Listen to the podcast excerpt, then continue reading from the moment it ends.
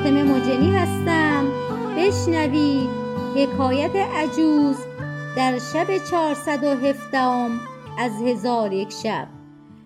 و از جمله حکایت ها این است که ابوسعید گفته است اتفاقا من با جماعتی از یاران خود روزی از روزها به باغی در آمدیم که از میوه آن باغ شرا کنیم. در وسط آن باغ عجوزی خوش سیما و نیکورو دیدیم که بسی سباحت و ملاحت داشت. ولی موهای او سفید شده بود. او با شانه از آج سر خود شانه می کرد. ما در نزد او بایستادیم او سر از ما نپوشانید. من به او گفتم ای عجوز اگر تو موهای خود رنگ کنی تا سیاه شود هر آینه از دختران نیکوتر خواهی شد.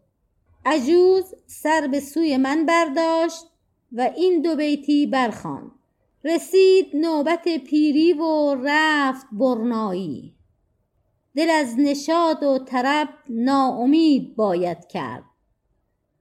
سرم سفید شد و نامه از گنه سیه است. به آب توبه سیه را سفید باید کرد.